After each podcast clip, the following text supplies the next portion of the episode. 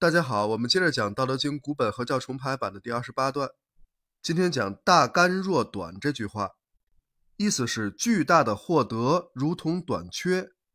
这里的“干”字与得到的“得”是同义字，这讲的也是为人处事的正确态度。得到了很多，要如同短缺一般。这起到的作用是什么呢？应该是不致得而复失。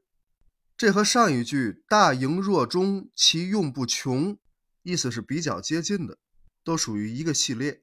上一句是告诉人们非常的盈满，要如同半满，然后这个作用是不会穷尽。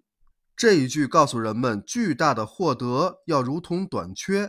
虽然老子没写这个作用是什么，但是我们不难想到，这是为了让人们不至于得而复失啊。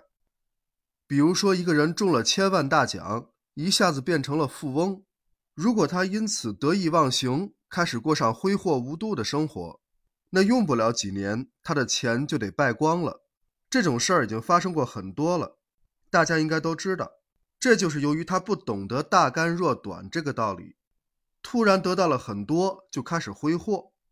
而另一种情况，即使得到了很多钱，却如同没钱的时候一样。仍然保持勤俭节约的生活方式，那么他就不会很快失去这些财富了。这个道理很简单，但是很多人没做到。这句“大干若短”是楚简老子的写法，在其他版本中都被改成了“大巧若拙”，就是说最灵巧的东西好像笨拙一样。为什么会这么改呢？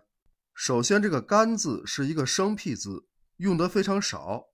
左边是一个干湿的干，右边是一个反文儿，可能是古人没认出这个字，或者是抄录笔误，把它改成了巧。另外，这个短字在楚简老子中的写法也是一个生僻字，左边是一个单立人儿，右边是一个出字。据康熙字典所载，这个字的意思是短。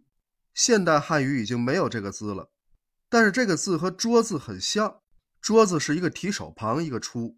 于是人们就把这个字改成了“拙”字，正好和前面的“巧”字形成了对比。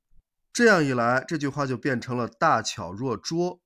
但是这个“大巧若拙”貌似有点道理，但是仔细一想，做人真的需要大巧若拙吗？深藏不露，只是不需要去刻意彰显自己，也没必要如此伪装吧？本来是挺灵巧的人，非要装成很笨拙的样子。这就大可不必了，当然特殊情况除外。我们讲的是做人通常的道理，所以这种改动是不应该的。好，我们今天先讲到这里，感谢大家的收听，我们下一讲再见。